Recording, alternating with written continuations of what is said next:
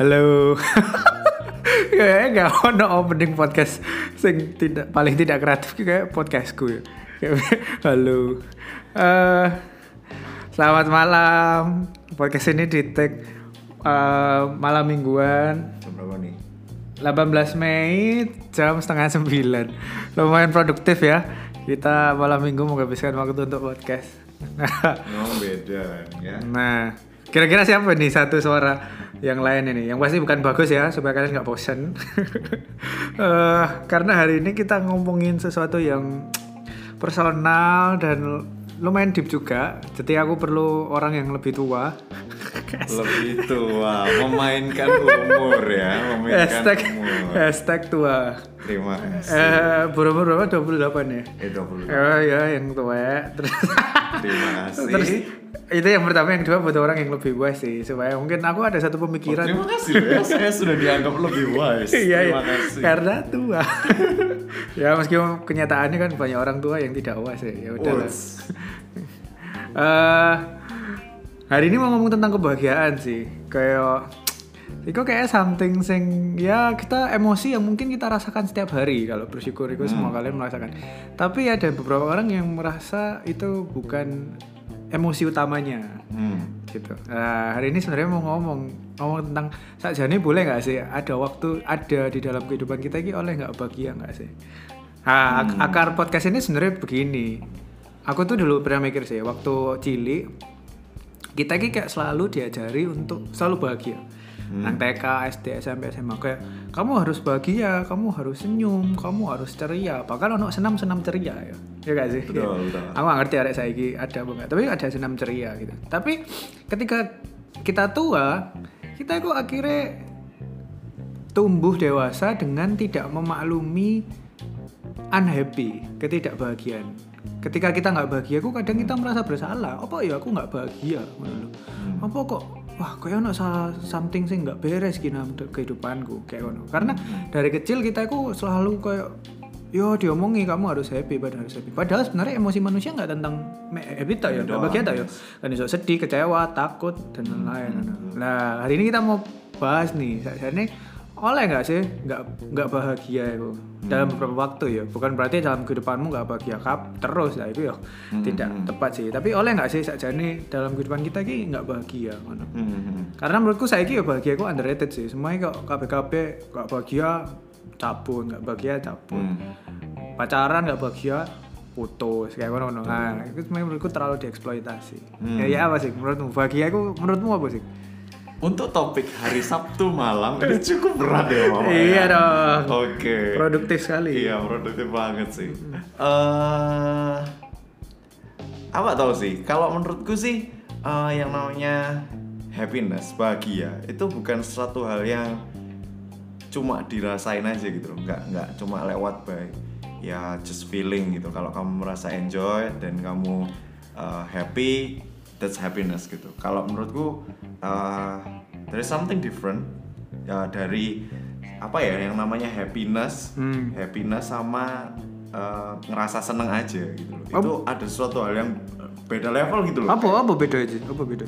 Nggak tahu. Kalau menurutku sih yang namanya happiness itu harusnya apa ya state dimana apa ya kayak kondisi dimana kamu tuh setuju gitu loh sama apa yang kamu rasain, apa dengan keputusanmu gitu, apa yang kalau kamu setuju dengan keputusanmu ini ya sudah itu yang namanya kamu udah achieve state happiness itu tadi. Tapi kalau senang itu bisa dipengaruhi oleh banyak faktor gitu kan, apalagi kayak kalau di luar bikin kita bete, and then kita bete kayak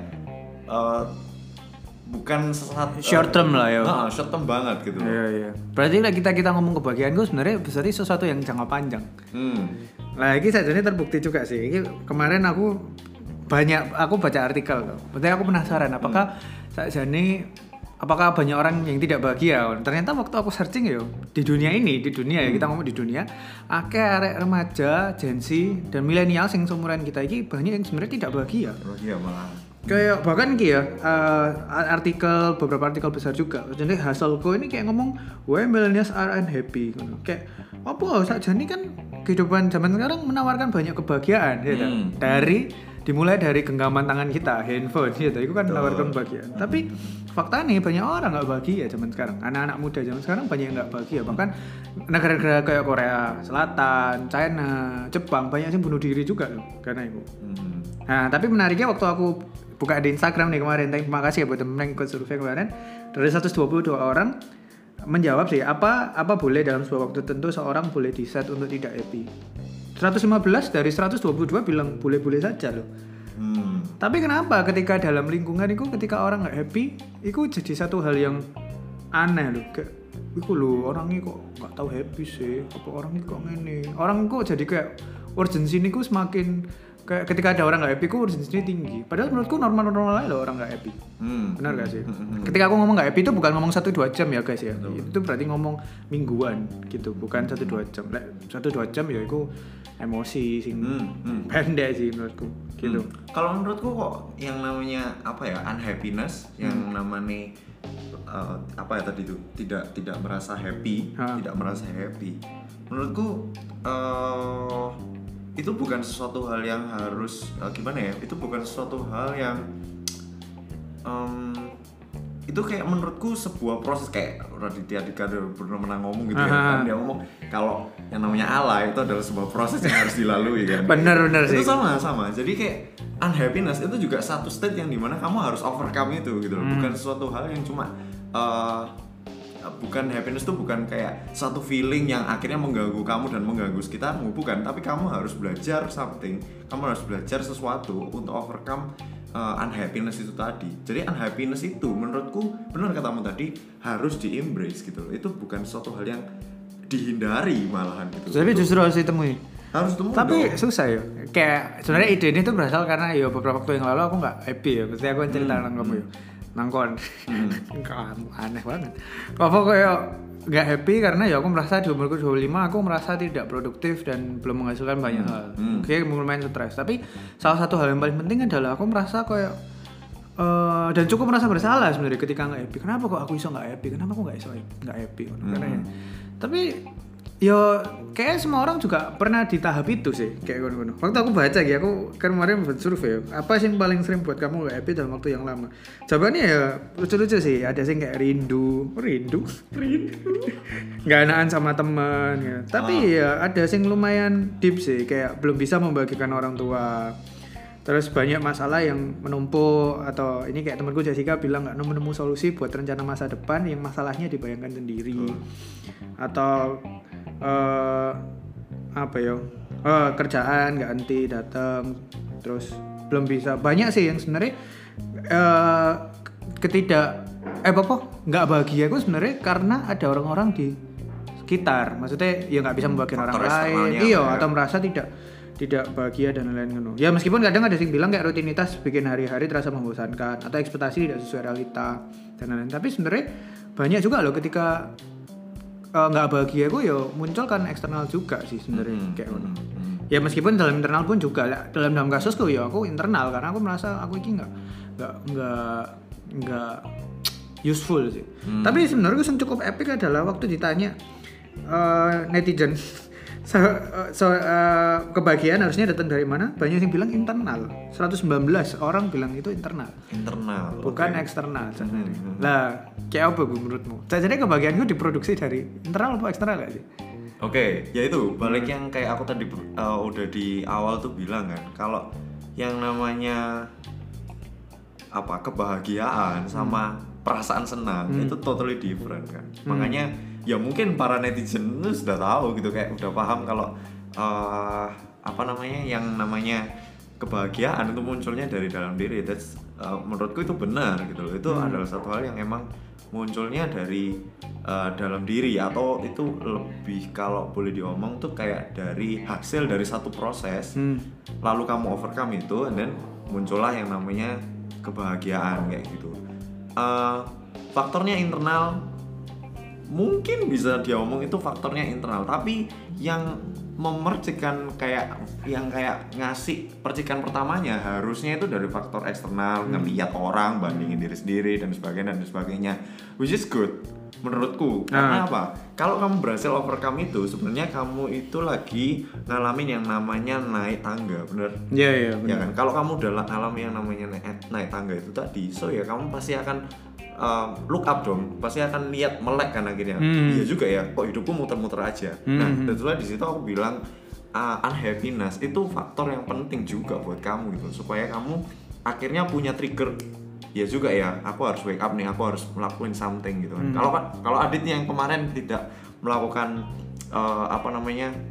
nggak ngelakuin kebingungan itu, kamu nggak galau, nggak sedih, nggak apa, ya mungkin ya hidupmu akan flat aja dan nggak akan naik kelas kan, ya dan nggak akan naik kelas kan. Tapi ketika kita nemuin itu di dalam hidupnya kita, ya itu sebenarnya adalah satu proses yang wajar. Untuk kita akhirnya harus overcome gitu loh, so kita bisa naik level dan sebagainya gitu sih. Berarti saja ini kan nggak apa-apa ya buat kita nggak happy saja nih.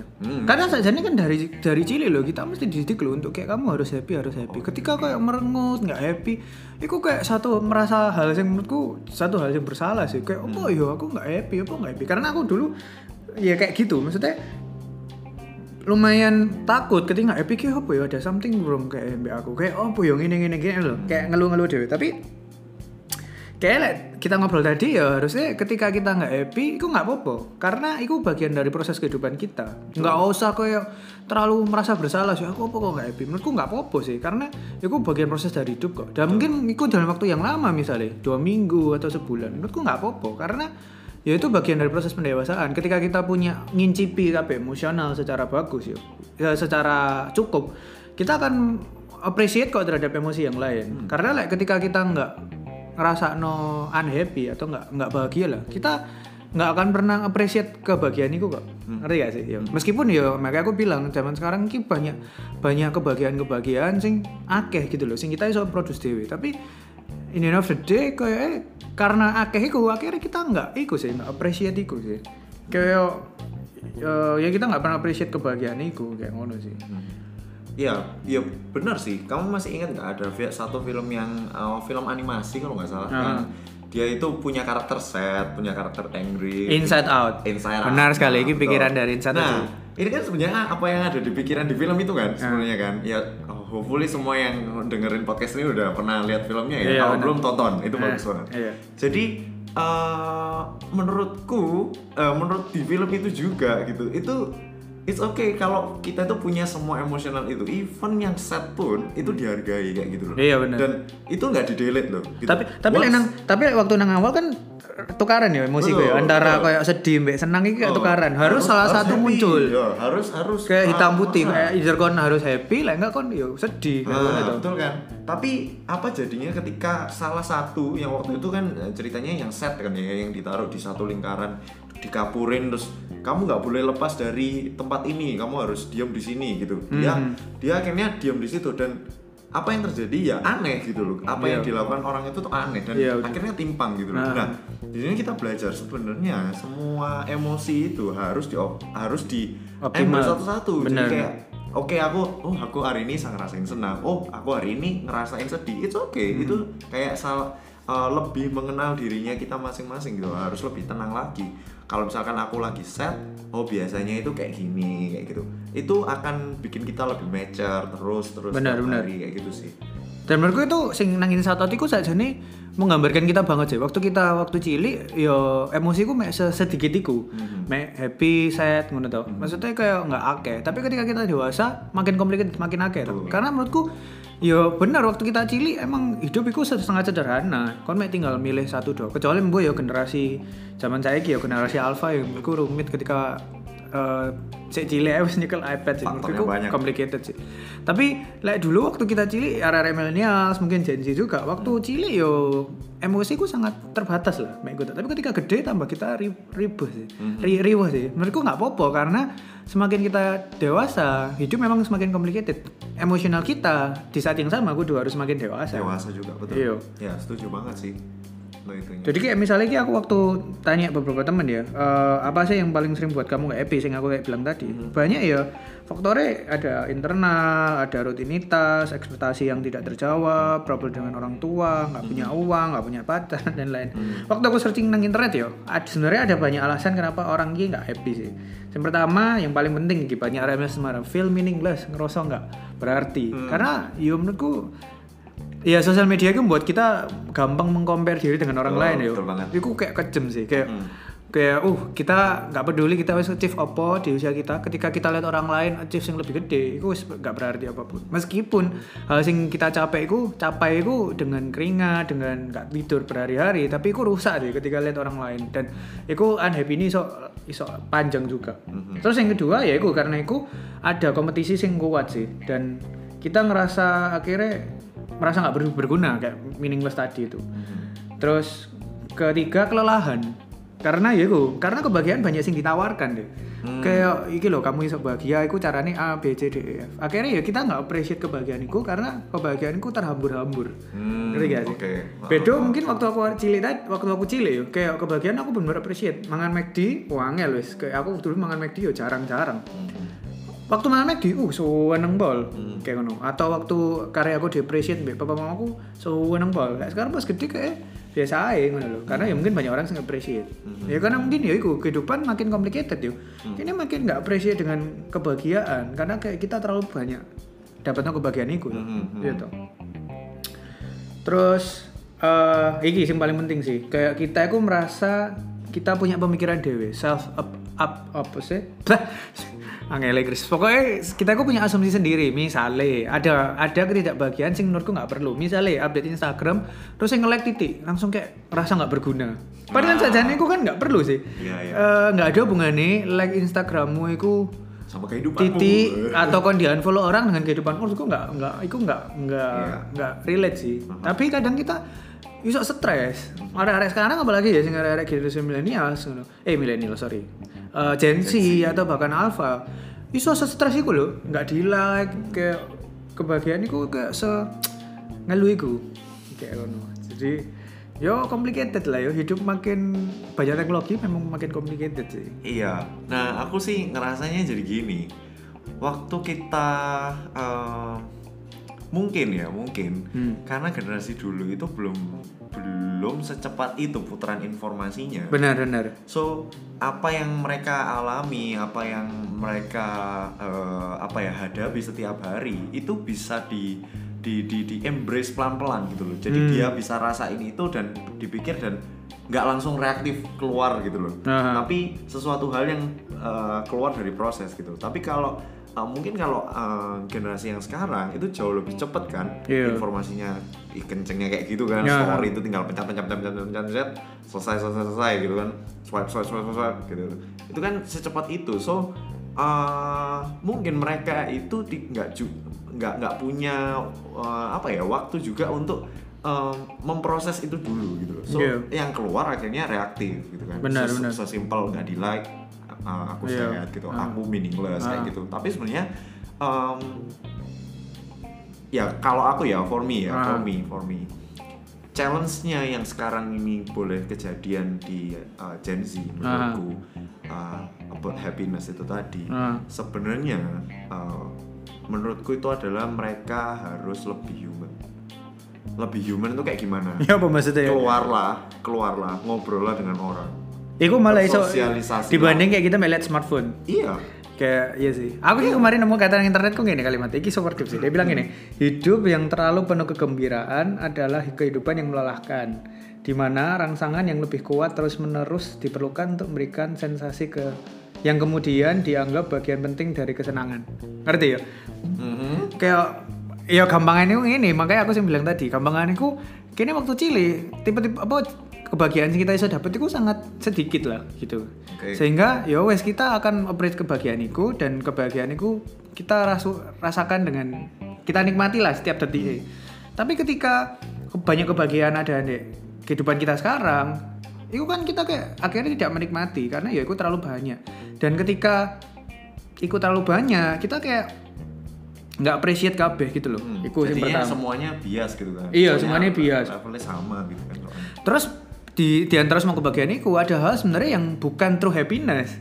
Kebahagiaan yang perlu loh buat kita anggap itu kebahagiaan, akhirnya yo nggak bahagia. Kayak yang tadi aku loh, harusnya nggak dapat like titik jadinya nggak bahagia kayak ngono-ngono. Dan ya padahal itu kan bukan true happiness gak sih? Iya. Kayak ngono-ngono. So yo, itu lumayan ngeluh sih. Distracting banget sih. Iya. Ya, emang kalau dari apa yang aku lihat sekarang sih ya, emang generasi sekarang tuh challenge-nya emang distraction kan? Iya. Itu udah kayak pengetahuan umum lah. Gen Z memang bukan Gen Z sih, even Gen Y pun sekarang, juga sebenarnya sama gitu. Yang paling susah itu adalah distraksi. Udah musuh kita itu sekarang itu ya itu gitu loh. So untuk mencari yang namanya true happiness itu akan sangat sulit karena ya itu tadi kan kayak sesimpel happiness yang semu tapi dibikinnya itu true happiness kayak gitu kan. Iya. Karena distraksinya sebenarnya. Karena distraksinya.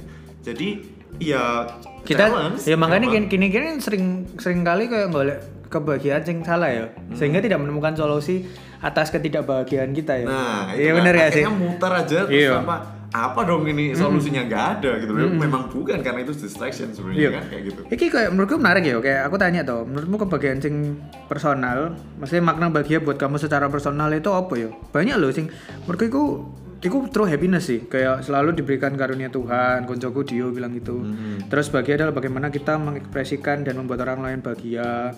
Terus semua orang senyum karena aku punya pribadi yang intim dengan Tuhan, dengan orang tua. Terus keberadaan senyumnya di tempat yang sama, bebas dari deadline. Tapi sebenarnya banyak loh sing ketika ditanya bahagianya apa justru dari luar loh. Kayak berarti pertanyaannya sebenarnya ya apa gitu? Kebahagiaan diproduksi dari kita sendiri atau tergantung dari lingkungan sekitar? Menurutku gini sih, kalau ini tapi my opinion ya, my true opinion gitu. Yeah. Tapi aku melihatnya gini sih, kalau misalkan happiness itu bukan, aku mau ngeluarin statement lebih tepatnya gini. Happiness itu menurutku harus keluar dari internal. Oh, harus keluar dari internal. Oh, iya. Karena apa? Itu sebenarnya kan state of peace-nya kita dulu. Kita ngerasa peace dulu nih sama keadaan kita sekarang. Oke, memang kayak gini harus di-embrace dong. Iku lek kata arek saiki lan berdamai dengan diri sendiri. Iku menurutku mesti inti dari NKCTH iku lho. Kayak nanti kita cerita hari ini punya Cela iku lho sendiri. Kita tangi iku ta. Berdamai dengan diri sendiri ya kan, make peace with yourself. Itu adalah satu kebahagiaan yang memang harus gitu loh, harus dimiliki gitu loh. Mungkin distraksinya susah ya mungkin zaman sekarang ya, tapi itu harus dimiliki. Itu yang pertama dulu.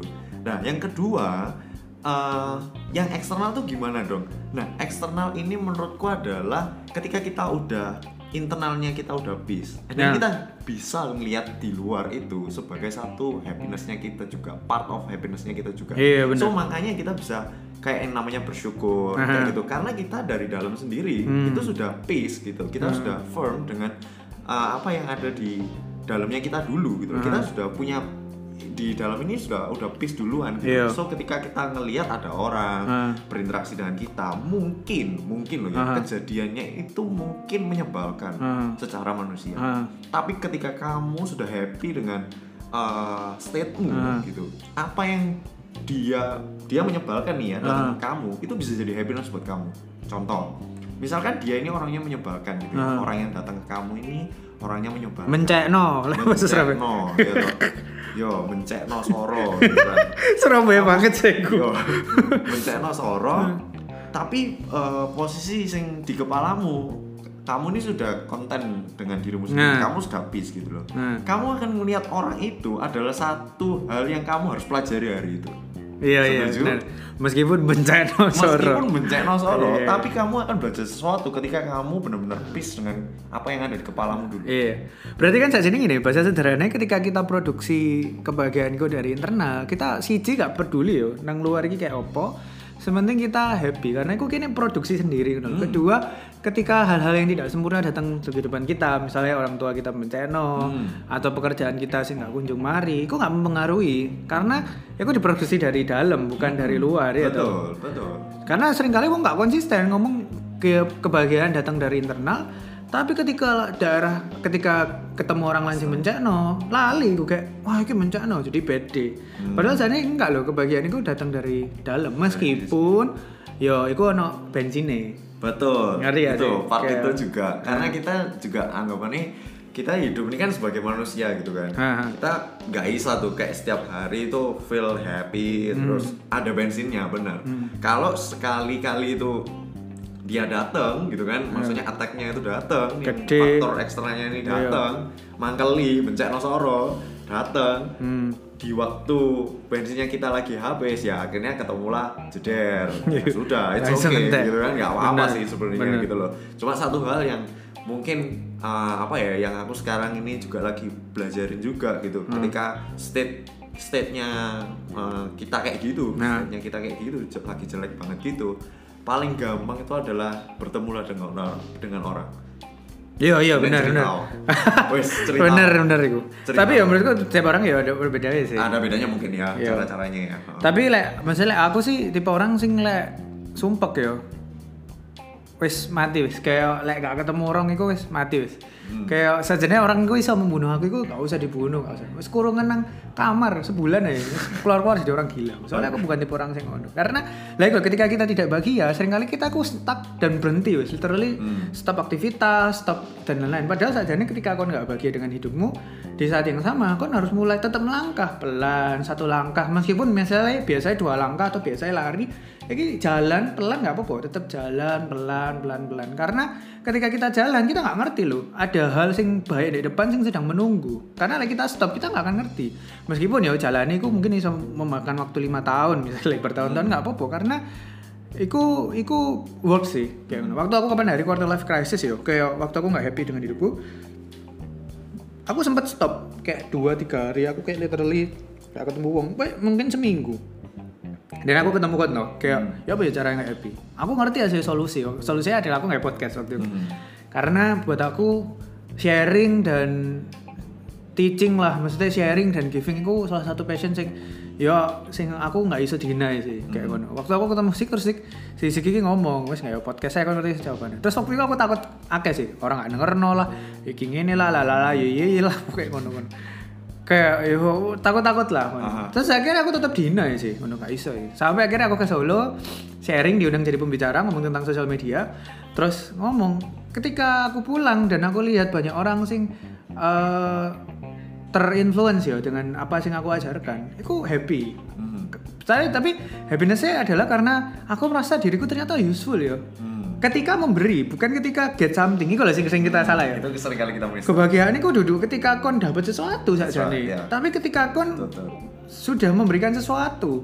Makanya dulu dulu bosku sing dulu Evi Brainworks pernah ngomong ketika kon ngasih orang lain, iku saja sing happy bukan kon lho. Sing ngasih itu kon. Sing happy itu kon karena kon iki sudah memberi dan kon puas karena kon sudah memberi. Betul.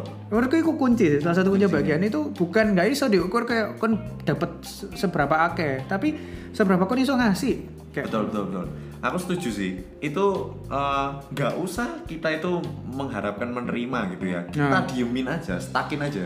Gak usah digerakin kemana-mana, gak ngasih tapi ya gak menerima, itu aja sakit kok. Iya benar. Sebenarnya gitu. Kita itu sebenarnya sejatinya hidupnya kita ini yo, kalau menurutku harus sharing, memang itu, gitu loh. Jadi ketika kita ketemu orang, terus kita sharing tentang hidupnya kita, terserah wes orang siapapun gitu, orang yang even kita gak kenal pun gitu kan, ya udah sharing aja gitu loh, kayak tanyain, kayak berinteraksi lah gitu loh.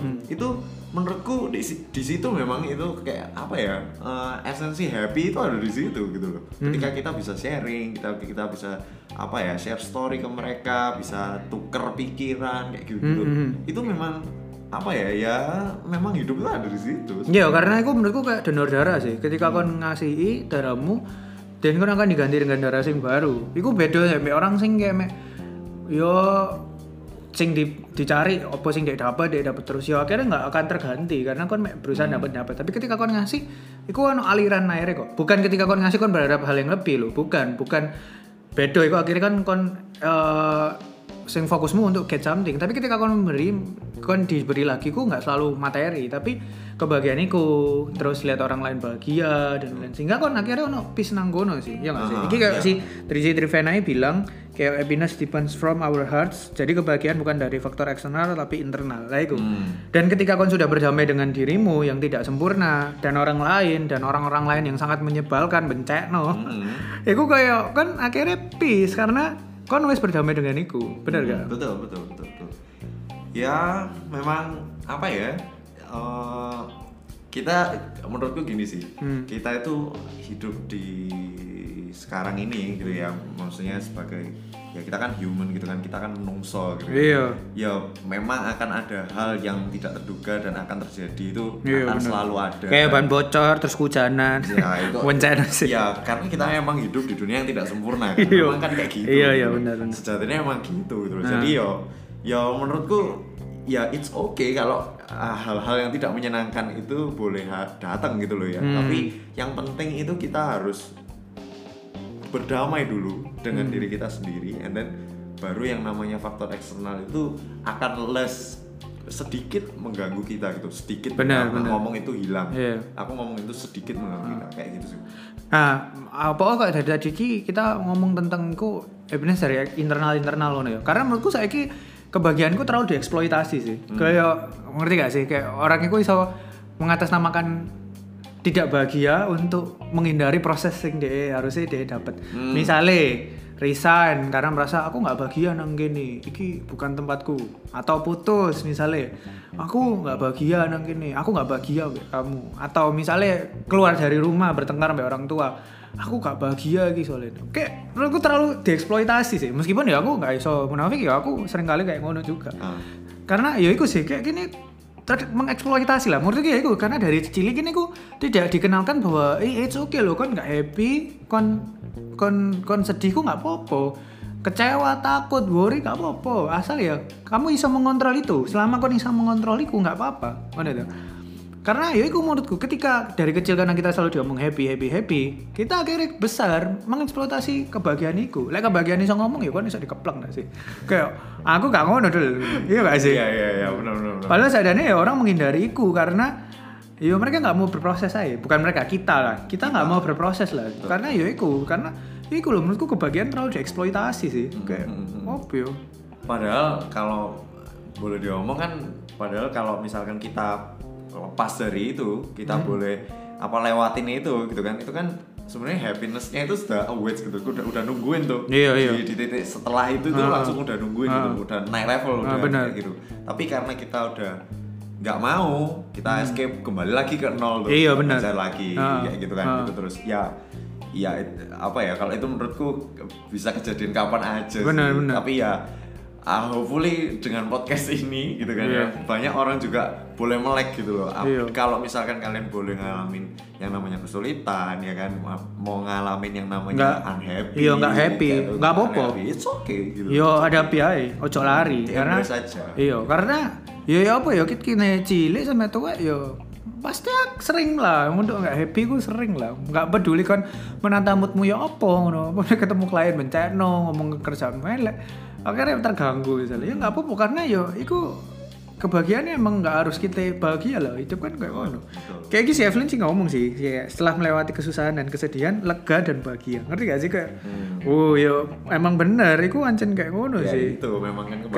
Ketika kon wis kayak kon naik gunung lah, ketika kon nanjak kan nggak happy, tapi lek kon stop kon nggak akan pernah ndelok matahari sing indah sing nang atas atau apa keindahan sing kon lihat dari atas karena kon stop. Tapi ketika kon mau ndaki pelan-pelan, nggak one step meskipun loro, tapi kon jalan naik pelan, kon berdamai dengan ketidakbahagiaan iku begitu kon titik nang atas kayak damn iki terbayar baik kayak aku anjen gak bahagia sih, mesti akeh kebagian-bagian sing akeh sing hal yang buat aku gak bahagia, tapi aku akhirnya berdamai ketika orang ngantus kayak kon iya sih anjen iki toh terbayarkan. Ya meskipun ini gak pernah ngerti mendaki sampai ke atas bukit itu setiap orang masanya beda-beda ya waktu nih kayak kon.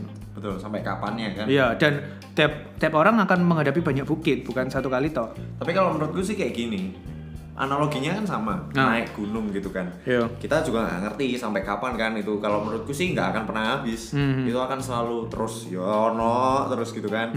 Gunung ini gunung ini gunung tertinggi dan tidak ada ujungnya kalau. Iya, benar. Tapi apa yang aku belajar dari sini, ketika kita memutuskan diri untuk udahlah aku stop aja sampai sini, ya udah pemandangannya itu. Tapi kalau kita memutuskan untuk kita jalan lagi nih 5 menit lagi kita baru berhenti lagi, pemandangannya beda loh. Ya gitu loh. Jadi kita naik 5 menit itu pemandangannya berbeda. Ya sama kayak kita sekarang belajar embrace unhappy gitu kan, untuk belajar menerima apa yang unhappy. Mungkin sekarang kamu ngelihatnya pemandangannya kayak gini gitu, kok menyebalkan dan sebagainya. Tapi coba kamu terus embrace terus naik level. Embrace ini apa sih maksudnya? Kayak embrace ini kayak ya dipeluk aja gitu. Diterima lah. Diterima aja gitu loh. Kalau kita udah udah lawan itu gitu. Kita udah terima itu. Ya, nanti setelah ngelewatin ini pemandangannya berbeda lagi. Setelah ngelewatin ini lagi pemandangannya berbeda lagi. Jadi itu kayak never ending journey gitu loh. Itu akan terus ya. Pokoknya setiap kamu melangkah terus pemandangannya akan selalu berbeda. Pemandangan ini ya maksudnya tentang unhappiness itu tadi. Gitu. Itu akan berbeda. Kamu lihatnya akan berbeda gitu. Yeah. Karena ya itu sih ketika kita menjadikan kebahagiaanku jadi goal, iku akan jadi satu bahan untuk kita kecewa karena ya kita pengen achieve iku. Tapi ketika kita punya satu hal sing kebahagiaan apa mengejar apa ya maksudnya menikmati proses iku, ya kita nggak apa-apa ketika nggak sesuai ekspektasi karena ya sing kita cari iku kebahagiaan kita dalam mengejar, bukan kita mengejar kebahagiaan. Betul, iku ngerti gak sih? Iku kata sing ya mirip podo, dua kata sini balik, tapi menurutku artinya beda. Ketika kau mengejar kebahagiaan, ketika kau tidak bisa mengejar kebahagiaan, itu kau akhirnya capek lah dan pasti kecewa gitu. Betul. Tapi ketika kau kebahagiaan mengejar, maksudnya kau menikmati prosesiku, si penting prosesnya, nggak popo, karena ya aku balik mana? Ketika kau bisa menerima kehidupan musik sekarang, itu the true happiness man. Duduk kau kebahagiaan musik sosok aja duduk. Karena ya akhirnya kok orang sukses sih sebenarnya menerima kondisi mereka dengan baik dan ya meskipun dalam prosesnya ya sekali lagi angel loh pasti ya. Tapi ketika mereka berdamai dan mereka fokus terhadap iku sing ada buat saat ini ya iku menurutku the true happiness iku sih. Setuju. Jadi kayak jalan menuju kebahagiaan itu emang nggak gampang lah, susah lah ya. Dan ya memang susah tapi itu kayak harus dinikmati kan memang. Itu sudah. Dan satu hal yang layak dikenang, ya gak sih? Iya. Kayak gini loh, kayak ya hidup itu nggak akan pernah ideal sih menurutku. Iya benar. Itu nggak akan pernah ideal. Kalau kita memikirkannya itu secara imajinasinya kita itu naruh goal kebahagiaan itu kayak gitu loh. Tapi Kak, what if gitu? Gimana kalau misalkan kebahagiaan itu sebenarnya ada di sepanjang waktu kamu jalan menghadapi unhappiness ini, iya, gitu, ketidakidealanmu ini gitu. Terus kamu peace dengan itu, kamu berdamai dengan itu, terus muncullah yang namanya kebahagiaan itu. Iya, what if kayak gitu loh. Jadi dan itu jadi aku nggak sih jadi legacy. Maksudnya gini, misalnya kayak mobil lah, kini pengen beli mobil, kon duwe tiba kan sama wis duwe ngono mesti dikek orang tua terus kon tuku 1M ngono. Terus dengan gampang ya aku enggak ngomong tuku mobil orang tua aku salah lho. Misale kon mari dapat duit iku terus kon langsung beli mobile. Beli mobil wis koyo enggak angel langsung nang toko ono ngono. Dibanding kon harus nabung, belani nggo mangan teko omah, belani ketemu klien panas-panasan hujan dibentak-bentak dalam proses 3 tahun. Terus mobilnya datang, iku beda. Mana sih kalau lebih cerita nang anak? Sing kedua apa sih? Papa iki lho mbiyen tuku mobil ki angel, koyo ngene-ngene. Makane koyo niki sekolah sing kena. Ngerti gak sih? Itu jadi satu cerita dan satu testimoni. Dan niku spirit iku bisa diwariskan. Iya gak sih? Dibanding gak gini misalnya ya wis mek terima langsung iku beda. Iya ya. ya sekali lagi ya, yang namanya proses itu bikin kita mature gitu kan. Kalau kita tidak ada prosesnya ya tidak akan ada yang dikenang. Dan dewasa itu kan memang proses, itu bukan satu state yang dimana lompat gitu aja kan, enggak. Tapi itu kayak sebuah proses ya, setiap hari harus dilakukan ya. Sesimpel itu sih ya, sebenarnya analogimu tadi itu tentang beli mobil itu menurutku masuk akal gitu. Jadi kayak ya ikulah. Jadi ya berharap sih dari podcast ini teman-teman, ketika teman-teman merasa nggak bahagia, ojo merasa bersalah, nggak apa-apa. Dan oh ya, aku harus ngomong sih, banyak orang ki ngomong NKCTHI ki, oh bose buku kok ngarai generasi galau. Enggak men, itu duduk, itu bukan tentang galau-galauan. NKCTHI itu tentang proses, bahwa kehidupan emang kayak ngono gitu loh. Bukan kok nggak selalu happy nggak apa-apa kok, itu duduk galau, nah itu seakan galau itu hal yang salah, menurutku enggak. Ya tapi ya jangan dieksploitasi juga ya kalau jadi kon sehingga tiap hari postinganmu kayak ngono terus ya menurutku ya enggak, ya aku salah juga. Menurutku ya jangan terlalu mengeksploitasi, berlebihan lah. Semua aku harus cukup lah. Termasuk ketika kon enggak happy ya aku harus cukup juga. Enggak apa-apa. Jadi yo daripada kon ngomong happy tapi ternyata enggak happy temuan, gitu baru sadar pas wis tua misalnya kayak ya aku jadi salah gitu. Kayak ngono. Ada kalimat terakhir, Dri? Kalimat terakhir apa ya? Aku kalau menurutku cuma satu hal yang selalu ku jadiin apa ya? Sekarang ini lagi tak pelajarin terus gitu kan. Apa lagi? Ya itu tadi, kalau kamu merasa kayak kamu unhappy atau kamu tidak merasakan yang namanya hidup, keluarlah, berinteraksilah dengan orang. Itu sangat penting. Kenal dengan orang baru. Yeah. Itu sangat penting ternyata. Gitu. Aku bukan tipe orang yang suka banget langsung ketemu orang dan hai. Enggak, aku bukan tipe orang kayak gitu, you know kan. Ya, aku bukan tipe orang kayak gitu loh. So itu cukup angel gitu loh menurutku. Angel lah menurutku, buat aku gitu loh. Jalan ketemu orang terus nyopo itu angel menurutku. Tapi ternyata emang ada di situ gitu loh, harusnya ada triknya, ada di situ ternyata. Kita harus ya, hidup kita itu kayak air sih, harus ngalir. Iya benar. Harus mengalirkan sesuatu kayak gitu. Kalau kita stop atau even apa ya, kita kayak pengen mendapatkan sesuatu, wah sakit wis pasti. Pasti lama-kelamaan akan yang namanya ekspektasi tidak tercapai. Iya benar tuh. Itu wis pasti cerita makanan kita lihat. Iku mungkin tips pertama ya, ketika kan enggak happy iku sing melakukan ketemu orang. Lah aku sing kedua selalu traveling sih. Kayak iku beberapa tahun terakhir aku melakukan iku. Maksudnya apa ya? Biyen aku pernah lah 2 tahun yang lalu kayak di titik kayak kok ngene ya ngono ya. Emang aku kayak emang sering sih, setiap setahun sekali aku kayak emang ada titik-titik nggak happy sih. Meskipun sih kemarin ini lumayan ngawur nggak happy ini karena aku kan quarter life crisis. Nanti aku cerita tentang quarter life crisis. Tapi yang dulu akhirnya solo traveling ini tidak sengaja. Sebenarnya janjian ketemu koncoku di Jogja, tapi terus ternyata tiketnya tidak tersedia waktu janji 3 hari di Jogja. Di hari pertama nggak tersedia akhirnya. Terus akhirnya ya wes aku baru dapat tiket iku sing kedua. Pulangnya juga nggak dapat. Akhirnya aku harus di Jogja dalam waktu 4 hari. 2 hari ini deh ketemu 2 hari deh. 2 hari aku dewean. Sebenarnya nggak sengaja. Tapi terus aku mikir aku lapo ya. Ya wes akhirnya aku pergi ke coffee shop ngobrol sama barista, konco baru. Adalah beberapa konco sing baru, Dona. Halo Dona, dari teman dari Jogja. Terus akhirnya ngerti loh tentang culture mereka. Oh Jogja itu seperti apa. Terus dapat pandangan-pandangan baru, insight baru. Dan waktu aku pulang aku oh iya iki kayak aku iku tentang ketika kon sharing atau mendengarkan orang lain lah. Iku jadi satu hal yang baik. Atau yang ketiga memberi semangat. Aku sih sering sih kayak aku nggak ngerti buat teman-teman sing kadang random aku bisa ngomong semangat, good luck. Soalnya aku merasa aku kebahagiaanku ya juga nang kono ketika aku bisa ngasih semangat orang lain. Tiba-tiba aku kabar lah. Aku tahu. Koncoku Martin, halo. Koncoku kuliah nang Bali saiki. Tiba-tiba aku kayak ngomong, "Halo Tin, apa kabarmu?"